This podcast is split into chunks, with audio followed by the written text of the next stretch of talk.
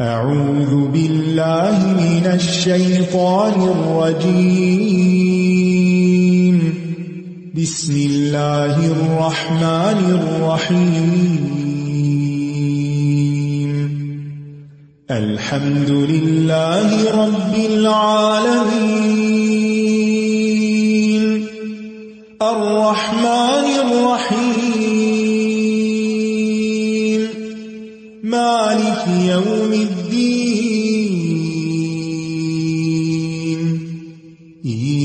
إياك نعبد وإياك نستعين اهدنا الصراط المستقيم صراط الذين أنعمت عليهم غير المغضوب عليهم ولا الضالين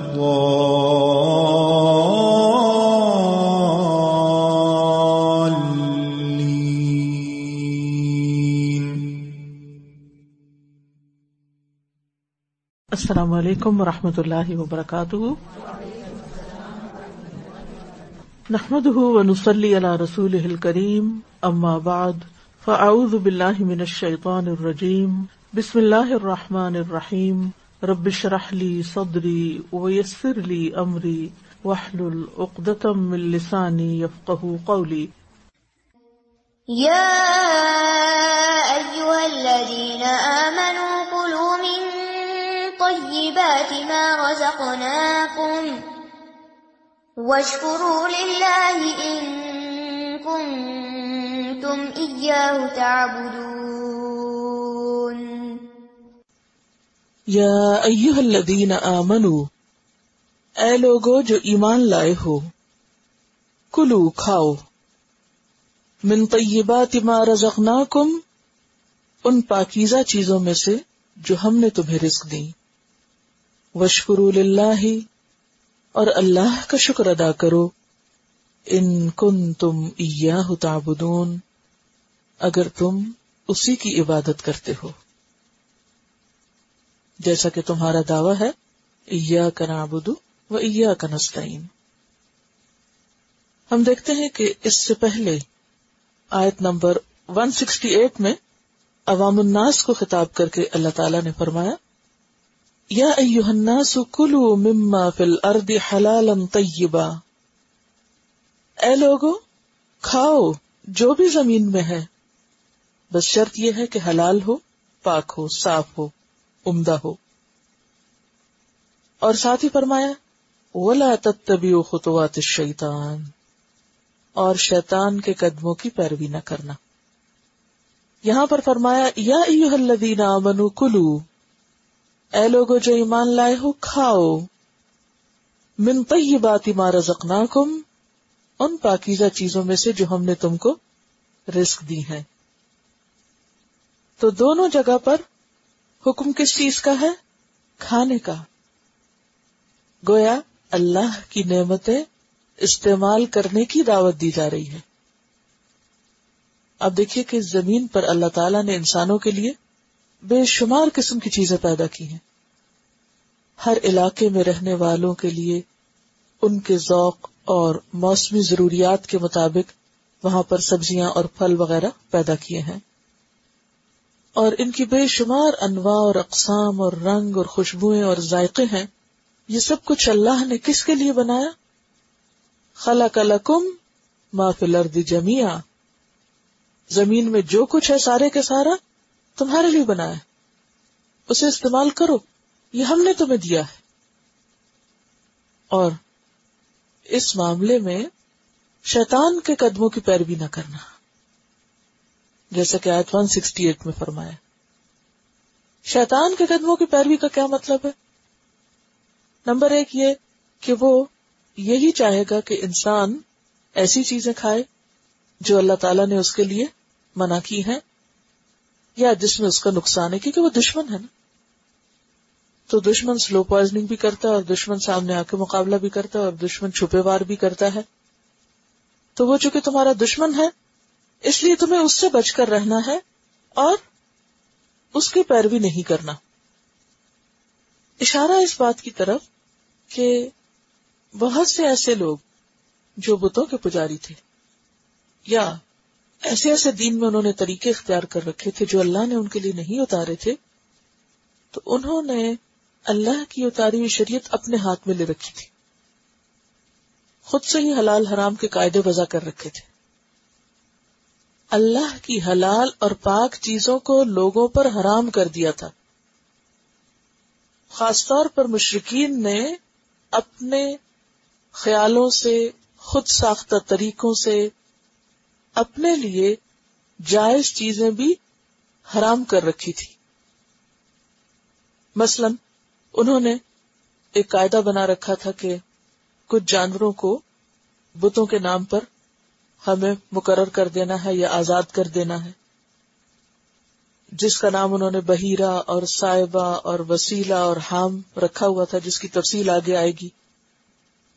تو اللہ تعالیٰ نے فرمایا کہ ماں جا اللہ بحیرت ولا صاحبت ولا وسیلت ولا حامن ولا کن الدین کفرو یف ترون اللہ الکدب سورت المائدہ آیت ایک سو تین۔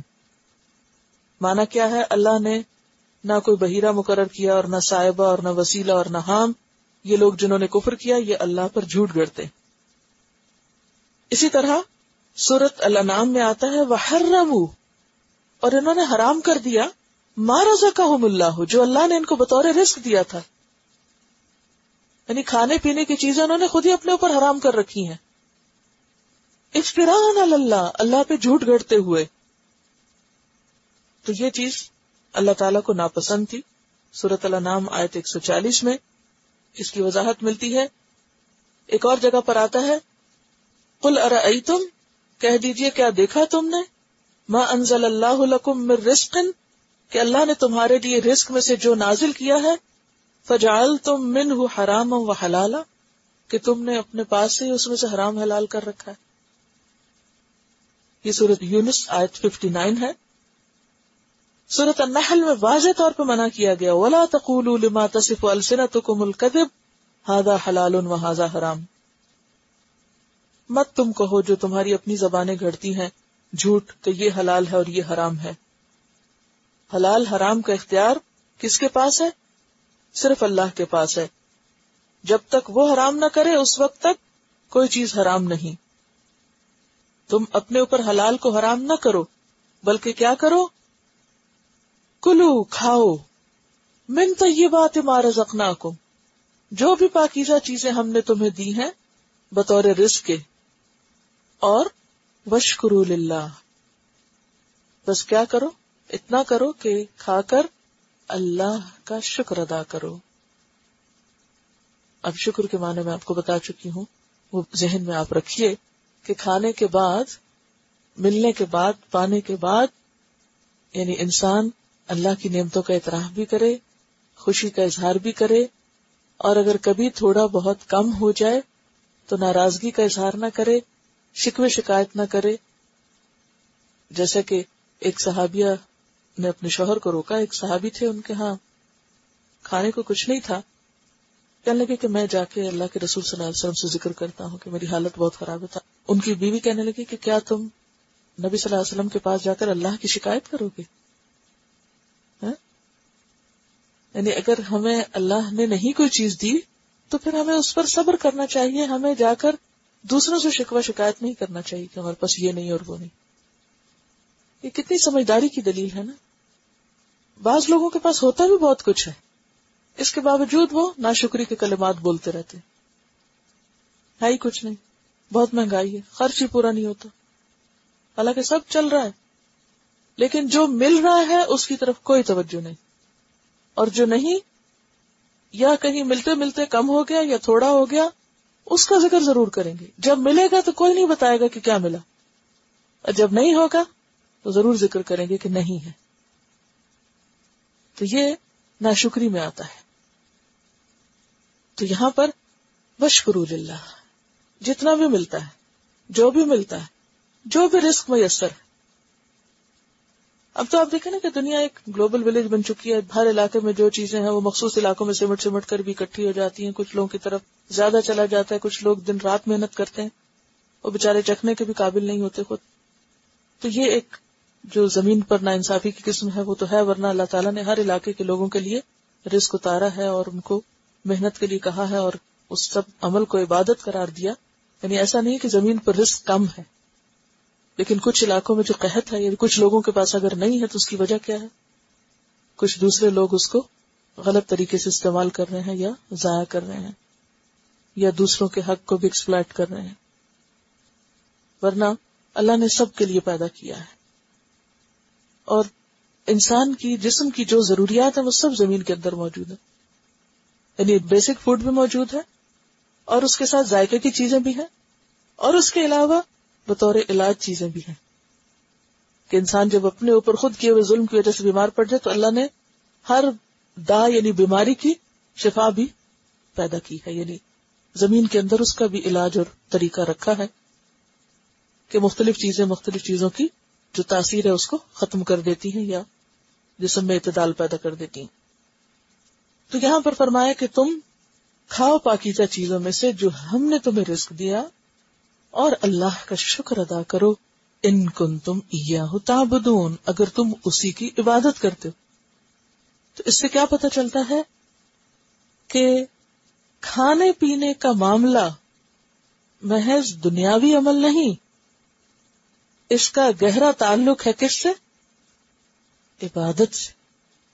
کھانا بھی عبادت ہے۔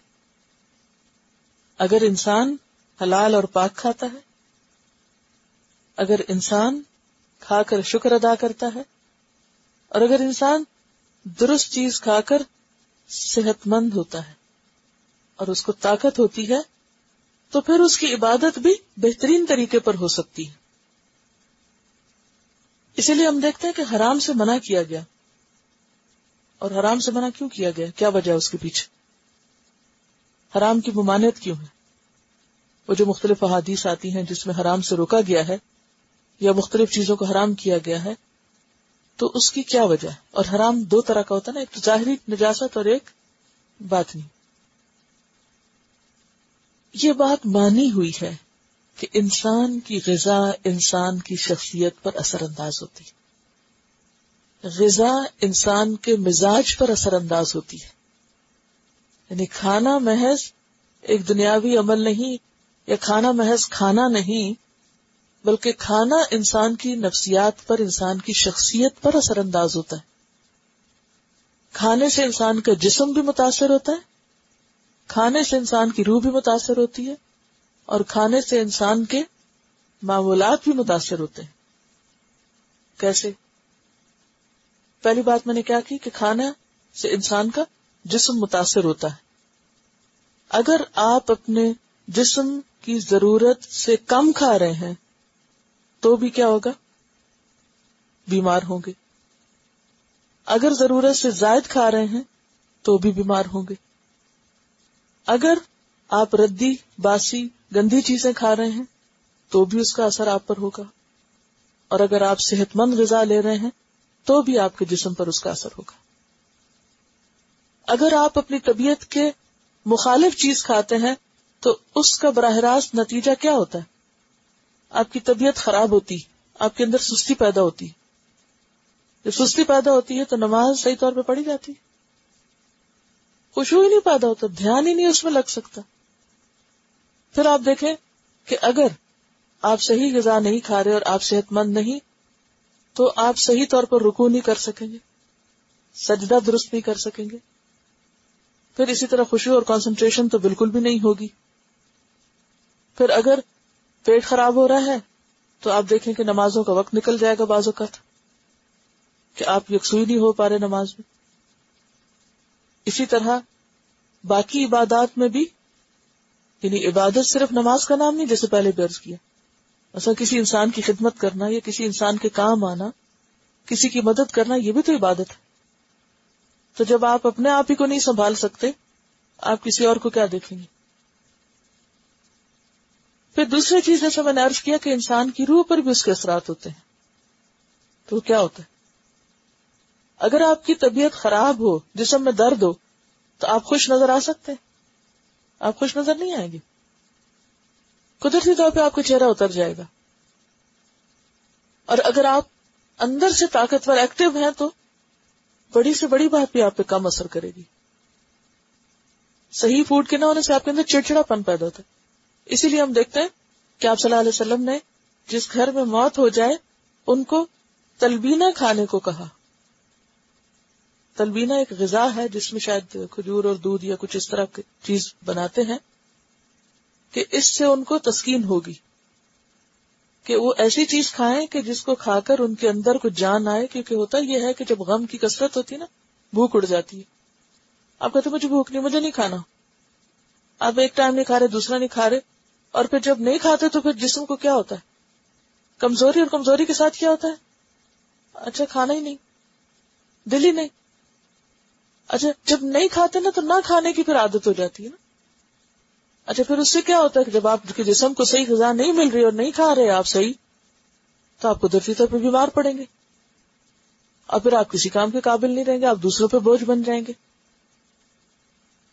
تو اس طرح آپ دیکھیے کہ کتنی حکمت ہے نبی صلی اللہ علیہ وسلم کی اس بات میں کہ انہیں ایک خاص طاقتور غذا کھانے کے لیے کہا گیا کہ جس سے ان کی انرجی بحال ہو۔ انرجی ہوگی تو غم کا مقابلہ بھی ہو جائے گا۔ اگر انرجی نہیں ہوگی تو غم کا مقابلہ بھی نہیں کر سکتے آپ۔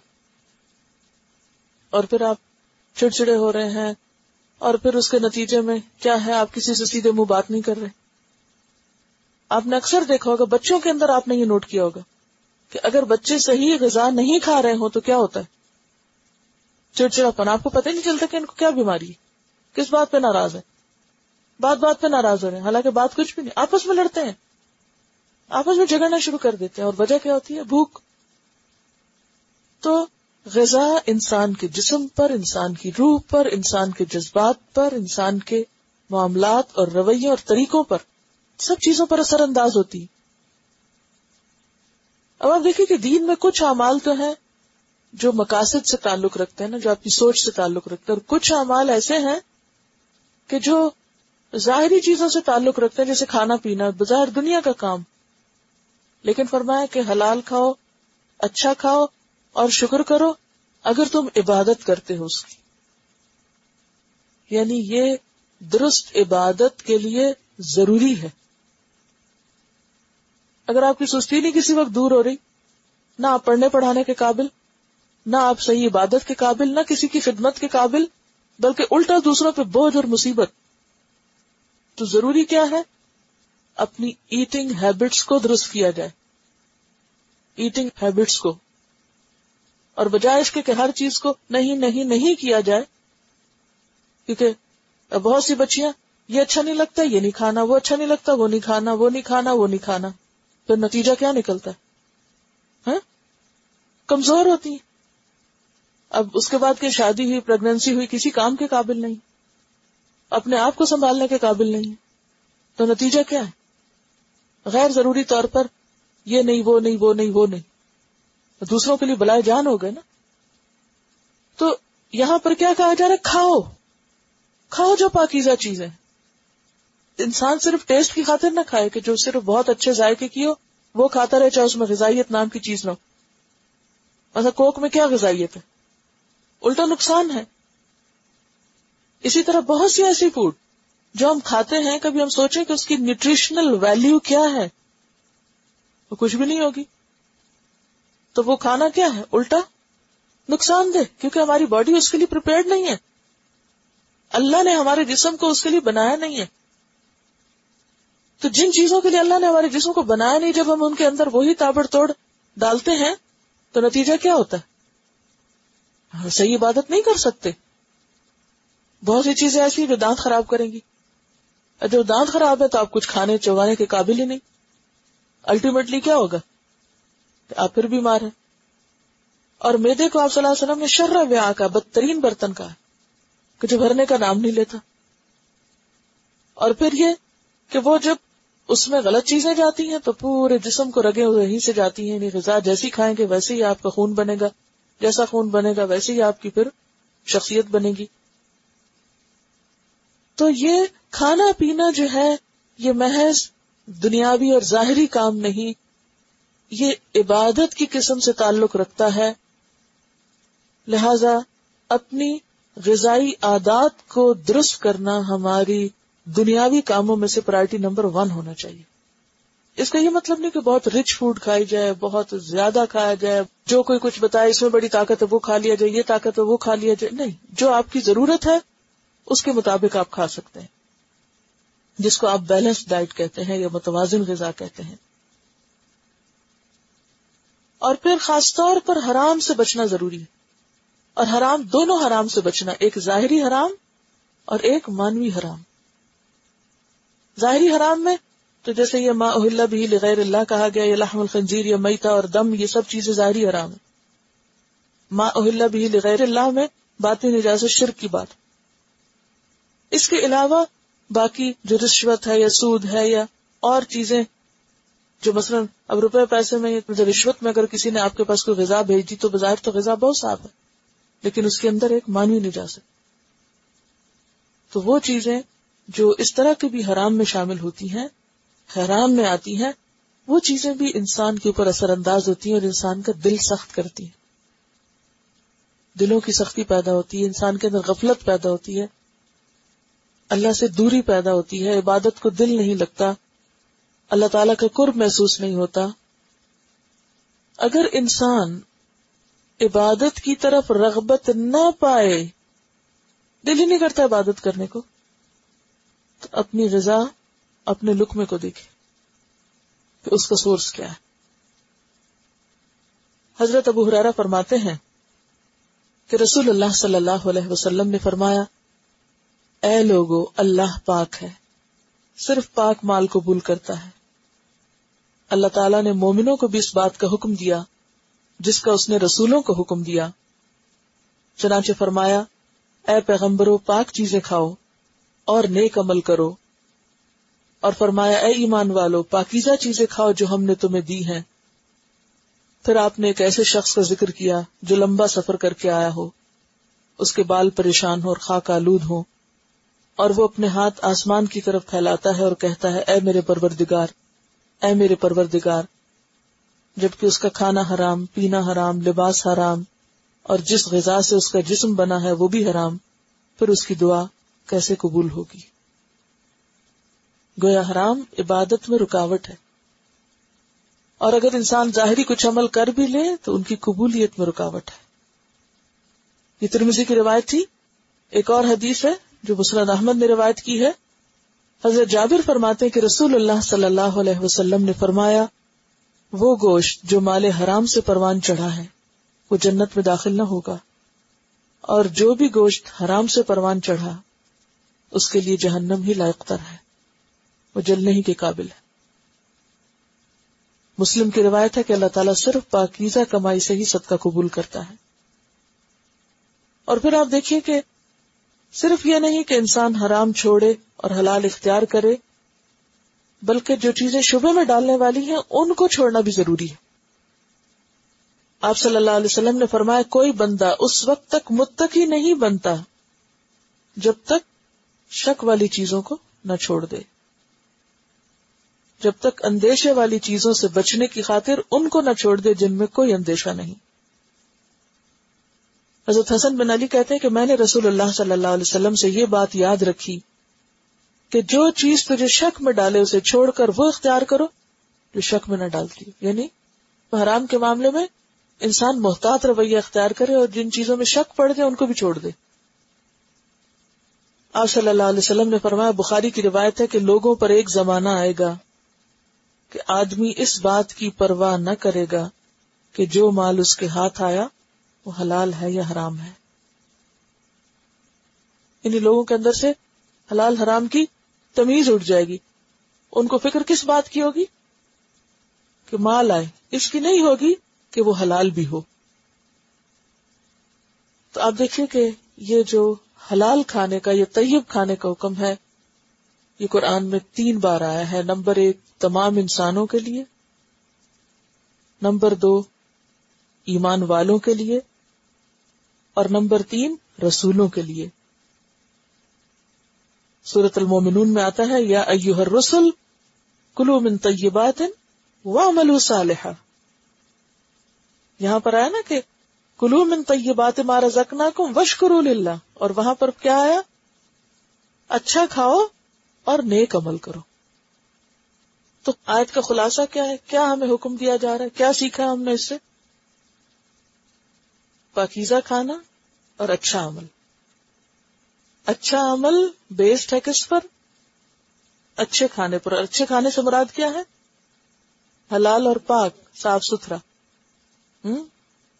بیلنس ڈائٹ یعنی اگر کھانا درست نہیں ہوگا تو عمل بھی درست نہیں ہو سکتے۔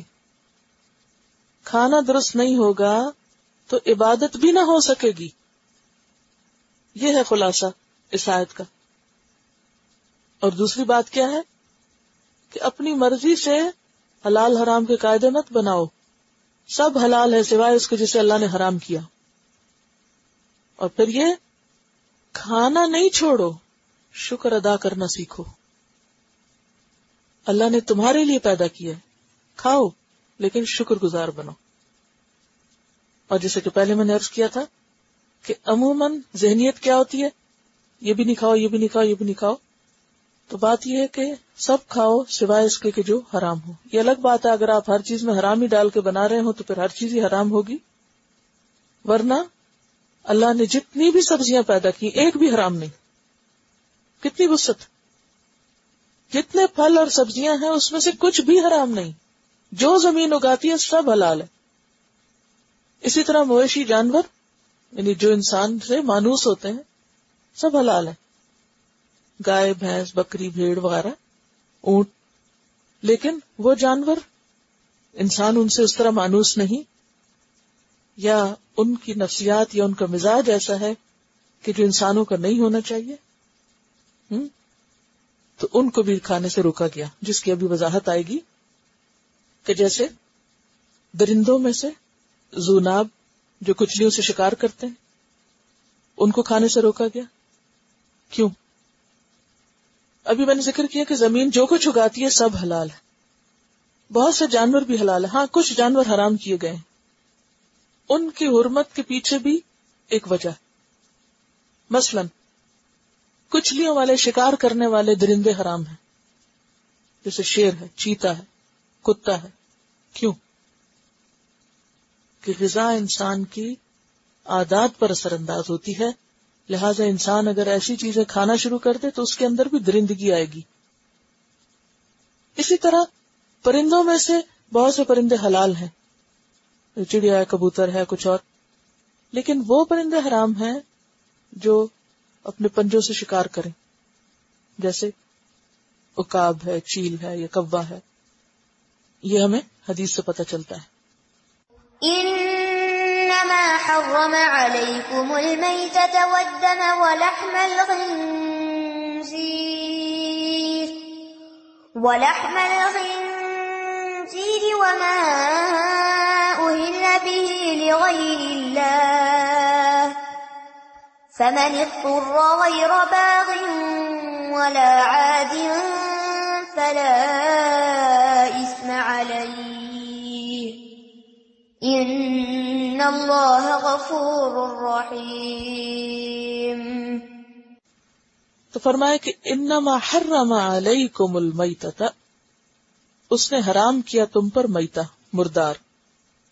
اور مردار کیا ہے؟ جو خود مر جائے۔ مردار کس کو کہتے ہیں؟ جو خود مر جائے۔ یا پھر جسے ذبح نہ کیا گیا ہو۔ اللہ تعالی نے تم پر مردار حرام کیا ہے۔ اور اگر میں آپ سے پوچھوں کہ مردار کیا ہے، نمبر ایک، جو خود مر جائے، اور نمبر دو جسے حلال نہ کیا گیا ہو یعنی ذبح نہ کیا گیا ہو۔ اور ذبح کرنے کی شرط کیا ہے؟ جس کا خون بہانا اور اس کے آگے آئے گی وضاحت۔ وہ دم اور خون۔ اور خون کون سا حرام ہے؟ جو بہتا خون ہو۔ لیکن جمع ہوا خون حلال ہے، خواہ وہ گوشت کے اندر جمع ہوا ہو، یا پھر کلیجی اور تلی کی شکل میں۔ ولحم الخنزیر اور خنزیر کا گوشت حرام ہے۔ وما اہل بھی لغیر اللہ اور جسے اللہ کے علاوہ کسی اور کے نام پر ذبح کیا گیا ہو، یا نہ بھی ذبح کیا گیا ہو یعنی جس پر غیر اللہ کا نام بلند کیا گیا ہو یا اسے غیر اللہ کے نام پر مقرر کیا گیا ہو۔ اب آپ دیکھیے کہ مختلف چیزوں کو جو اللہ نے حرام قرار دیا تو کس لیے؟ کہ وہ چیزیں انسان کے لیے نقصان دے تاکہ انسان نقصان سے بچ سکے۔ لیکن ان چیزوں کو بھی جنہیں اس نے واضح طور پر حرام کر دیا ان چیزوں کو بھی بحالت مجبوری استعمال کرنے کی اجازت دی کیوں؟ تاکہ انسان کا نقصان نہ ہو۔ اسی لیے آخر میں کیا آتا ہے؟ ان اللہ غفور الرحیم۔ آیت کے دو حصے۔ پہلے حصے میں کیا بتایا کہ کیا کیا حرام ہے؟ اور حرام کا کیا مطلب ہوتا ہے؟ سختی سے منع۔ صرف منع نہیں، بلکہ سختی سے منع۔ یعنی بالکل آپ اس کو نہیں استعمال کر سکتے۔ دوسرے حصے میں رخصت ہے کچھ۔ ہاں اگر کوئی مجبوری ہو تو پھر آپ کر سکتے ہیں۔ جب حرام کیا تو کیوں کیا؟ نقصان نہ ہو۔ جب اس میں سے رخصت دی تو کیوں دی؟ کہ نقصان نہ ہو۔ اللہ تعالیٰ ہر حال میں بندوں کو کس سے بچانا چاہتا ہے؟ نقصان سے بچانا چاہتا ہے۔ کیونکہ وہ غفور الرحیم ہے۔ وہ بندوں کے لیے بہت مہربان ہے۔ اسی لیے کیا فرمایا؟ کہ فمن استر جو مجبور کر دیا گیا۔ اب آپ سوچ رہے ہیں مانا مجبور کرنے کا؟ استراری کیفیت؟ کیا مانا کیا گیا تھا مجبور کیا گیا تھا کسی چیز میں جب نقصان نظر آ رہا اور انسان اس چیز کی طرف نہ جانا چاہے تو زبردستی اس کو ادھر لے جایا جائے۔ تو جو نہ کھانا چاہے لیکن حال ایسا ہو گیا ہے، مجبوری ایسی آ گئی ہے کہ اب اس کو زبردستی کھانا پڑ رہا ہے۔ اور یہ کون سی حالت ہوتی ہے؟ جس میں انسان کی جان جانے کا اندیشہ ہو۔ جس میں انسان کی موت کا اندیشہ ہو۔ یا یقین ہو یا گمان غالب ہو۔ تو ایسی صورت میں ہمیں پھر اجازت ہے یا رخصت ہے کس چیز کی؟ حرام میں سے ضرورتن کچھ لینے کی۔ کیوں؟ اس لیے کہ قرآن پاک میں اللہ تعالیٰ فرماتے ہیں، لا تختلو انفسکم۔ اپنے آپ کو قتل نہ کرو۔ ایک اور جگہ پر فرمایا، ولا تلقو بأيديكم الى التهلكه اپنے ہاتھوں خود کو ہلاکت میں مت ڈالو۔ اللہ تم پر مہربان ہے، لہذا تمہیں رخصت ہے کہ جب تمہیں شدید بھوک لگی ہو، فمن استر مخمصت یعنی بھوک سے بے حال ہو جائے اور ایسا بے حال کے مرنے کے قریب ہو جائے جسے مرنے لگے۔ اس صورت میں پھر اتنی ڈوز یا اتنی غذا کہ جس سے جان بچے، اس کا کھانا لازم ہے۔ کیونکہ نہ کھانا خودکشی ہے، خودکشی حرام ہے۔ تو اس لیے ایسی بھوک ہڑتال کرنا کہ جس میں انسان اس حد تک کھانا چھوڑ دے کہ اس کی موت واقع ہو جائے، تو خود سے ایسا کام کرنا جو ہے یہ انتہائی ناجائز کوئی نیکی نہیں ہے۔ تو فمنستر جو مجبور کر دیا گیا، اور جیسا کہ پہلے میں نے عرض کیا تھا کہ سورت المائدہ میں وضاحت کر دی گئی منسترا کی۔ منسترا فی مخمست شدید بھوک کی حالت کی وجہ سے۔ غیر باغن وہ چاہنے والا نہیں اس کو۔ یعنی ایک شخص ایسا ہے کہ جس کے دل میں اس کی چاہت ہے کہ میں کسی طرح چک کے دیکھوں کہ کیا ہے یا کھاؤں یا یہ کہ پہلے مثلاً اس کی عادت تھی، روٹین تھی۔ کیونکہ آپ نے دیکھا ہوگا نا کہ جن غذاؤں کی آپ کو بچپن سے عادت ہو جاتی ہے، پھر ان کی ایک کریو ہونے لگتی ہے کہ نہیں؟ آپ کو ایسا لگتا ہے کہ اس کے بغیر آپ کا پیٹ نہیں بھرا؟ ہوتا نا ایسے؟ جو چیزیں مائیں بچپن سے کھانے کی عادت ڈال دیتی ہیں، ویسے ہی۔ یا آپ ایک خاص علاقے یا خاص جگہ کی غذاؤں کے عادی ہوتے ہیں، تو دوسری جگہ بھی جا کر ان کو امپورٹ کراتے رہتے ہیں مرچوں وغیرہ کو، اس کے بغیر پیٹ نہیں بھرتا۔ اسی طرح آپ سوچیں، وہ لوگ جو پہلے اسلام میں نہیں ہوتے، وہ خاص قسم کے کھانے کے عادی ہوتے ہیں، جو مسلمان ہو جاتے ہیں، وہ ساری چیزیں چھوڑتے ہیں۔ تو کتنا بڑا امتحان ہے۔ ان کو کریو ہو سکتی ہے نا۔ تو یہاں پر غیر باغ یعنی سے کوئی کریو نہیں اس کی۔ اس کی کوئی طلب نہیں، اس کی کوئی چاہت نہیں، اس کا کوئی شوق نہیں۔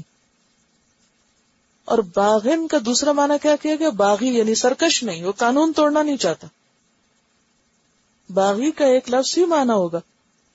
یعنی اس کے دل میں اس کھانے کی کوئی محبت نہیں، شوق نہیں۔ اور دوسرا معنی یہ کہ وہ قانون نہیں توڑنا چاہتا، کہ وہ اس لیے کھا رہا ہو کہ میں ذرا ان کو بتاؤں کہ میں میں آرام سے اللہ کا قانون توڑ سکتا ہوں۔ مجھے پرواہ نہیں اللہ کے قانون کی۔ وہ ایسا شخص نہیں ہے۔ کیونکہ کچھ لوگ مسلمان ہوتے ہوئے بھی کیا کرتے ہیں؟ حرام چیزوں کو دھڑلے سے استعمال کرتے ہیں۔ یہ بتانے کے لیے کہ ہمیں کسی کو کوئی ڈر خوف نہیں۔ بلا آدن۔ اور آدن کا کیا معنی ہوتا ہے؟ دو معنی پھر کیے گئے۔ آدن کا ایک معنی کیا گیا ہے؟ آدی یعنی اس کو عادت نہیں ہے اس کی۔ کوئی نشہ نہیں ہے اس کا۔ اور دوسرا معنی حد سے بڑھنے والا۔ یعنی وہ اس معاملے میں بس اتنا ہی کھائے گا جتنا ضرورت ہے۔ اس سے زیادہ نہیں۔ فلا اسما علیہ۔ تو ایسا کھانے والے پر گناہ نہیں، کیونکہ وہ اللہ کے حکم سے اب کھا رہا ہے۔ تو اصل چیز پھر کیا ہے؟ اللہ کا حکم۔ جبکہ کھاؤ تو کھا لے جبکہ نہیں کھاؤ، نہیں کھائے چھوڑ دے یہی عبادت ہے۔ عبادت کا کیا مانا سر جھکا دینا، سر تسلیم خام کر دینا۔ اسلم تو رب العالمین۔ ان اللہ غفور الرحیم۔ بے شک اللہ تعالی غفور الرحیم ہے۔ اب یہاں ایک آیت جس کی تھوڑی سی مزید وضاحت کی ضرورت ہے، اور وہ ہے، وما اہل بھی لغیر اللہ جس پر اللہ کے سوا کسی اور کا نام لیا گیا یا اسے اس پہ مقرر کر دیا گیا۔ دیکھیں ہے لام لام سے جس کا معنی کسی کا نام پکارنا، بلند آواز سے نام لینا۔ تو اس کا ایک معنی تو یہی ہوگا کہ ذبح کرتے وقت بلند آواز سے نام لینا۔ لیکن بعض کا ضروری نہیں ہوتا کہ انسان نام بلند آواز سے پکارے، اس کی نیت میں ہوتا ہے اللہ کے سوا کوئی اور۔ یعنی وہ اللہ کے لیے ذبح نہیں کیا گیا، بلکہ اللہ کے علاوہ کسی اور کے لیے کیا گیا۔ اس کا کیا مانا ہے؟ دیکھیں اس کے چار طریقے ہوتے ہیں۔ نمبر ایک، مطلقاً اللہ کس مطلقاً کا لفظ میں کئی دفعہ بولوں گی، آپ اس کا مانا یاد رکھیے۔ یعنی مطلق کا لفظ نا طلاق سے، طلاق کا مطلب آزاد یعنی ٹوٹلی، پیورلی ایبسولوٹلی مطلقاً ایبسولوٹلی ایبسولوٹلی اللہ کے سوا کسی اور کا نام۔ مثلا جبریل کے نام پر، یا محمد صلی اللہ علیہ وسلم کے نام پر، یا آپ کے نوازوں کے نام پر، یا کسی اور مخلوق کے نام پر، جیسے جنات کے نام پر، یا فرشتوں کے نام پر، یا بتوں کے نام پر۔ یہ کیا ہے؟ مطلقن یعنی نہیں اس میں اللہ کا نام ہے ہی نہیں۔ ٹوٹلی غیر اللہ کا نام۔ ایک یہ صورت ہے۔ اب آپ نے کیٹیگریز کر لی؟ یعنی اللہ کو چھوڑ کر باقی جس کے بھی نام پر، وہ غیر اللہ ہے۔ چاہے وہ جبریل ہو یا اور فرشتے ہوں، چاہے وہ رسول اللہ صلی اللہ علیہ وسلم ہو یا کوئی اور پیغمبر ہو، چاہے وہ آپ کے نوازے ہوں یا آپ کی امت میں سے کوئی اور بزرگ ہو چاہے وہ جنات ہو چاہے وہ کوئی جانور ہو، چاہے وہ پتھر کے بت ہو سب غیر اللہ میں آتے ٹھیک ہے؟ دوسری شکل۔ اللہ کا نام بھی ہو اور اللہ کے ساتھ کسی اور کا نام بھی ہو۔ اللہ کا نام بھی اور اللہ کے ساتھ کسی اور کا نام بھی۔ مسئلہ جیسے ہمارے ہاں بعض لوگ جہاں اللہ کا نام لکھتے ہیں، وہاں حضور صلی اللہ علیہ وسلم کا نام ضرور لکھتے ہیں۔ یا اللہ، یا محمد وغیرہ بھی لکھتے ہیں جیسے۔ ساتھ ساتھ برابر کر دیتے ہیں۔ تو پکارنا کس کو چاہیے؟ صرف اللہ کو پکارنا چاہیے۔ یہی تو یہاں منع کیا گیا ہے کہ اللہ کے سوا کسی اور کو جہاں پکارا گیا کچھ زیوا کرتے وقت یا کچھ اللہ کے نام پہ دیتے وقت وہاں مشکل ہو جائے گی۔ یعنی عبادت کس کی ہے؟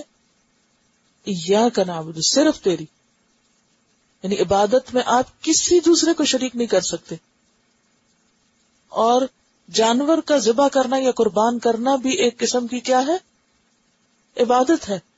فصل رب کا ون ہر ان سلاتی و نسخی و ماہیا و مماتی للہ رب العالمین، لا شریک اللہ یعنی قربانی کرنا عبادت ہے.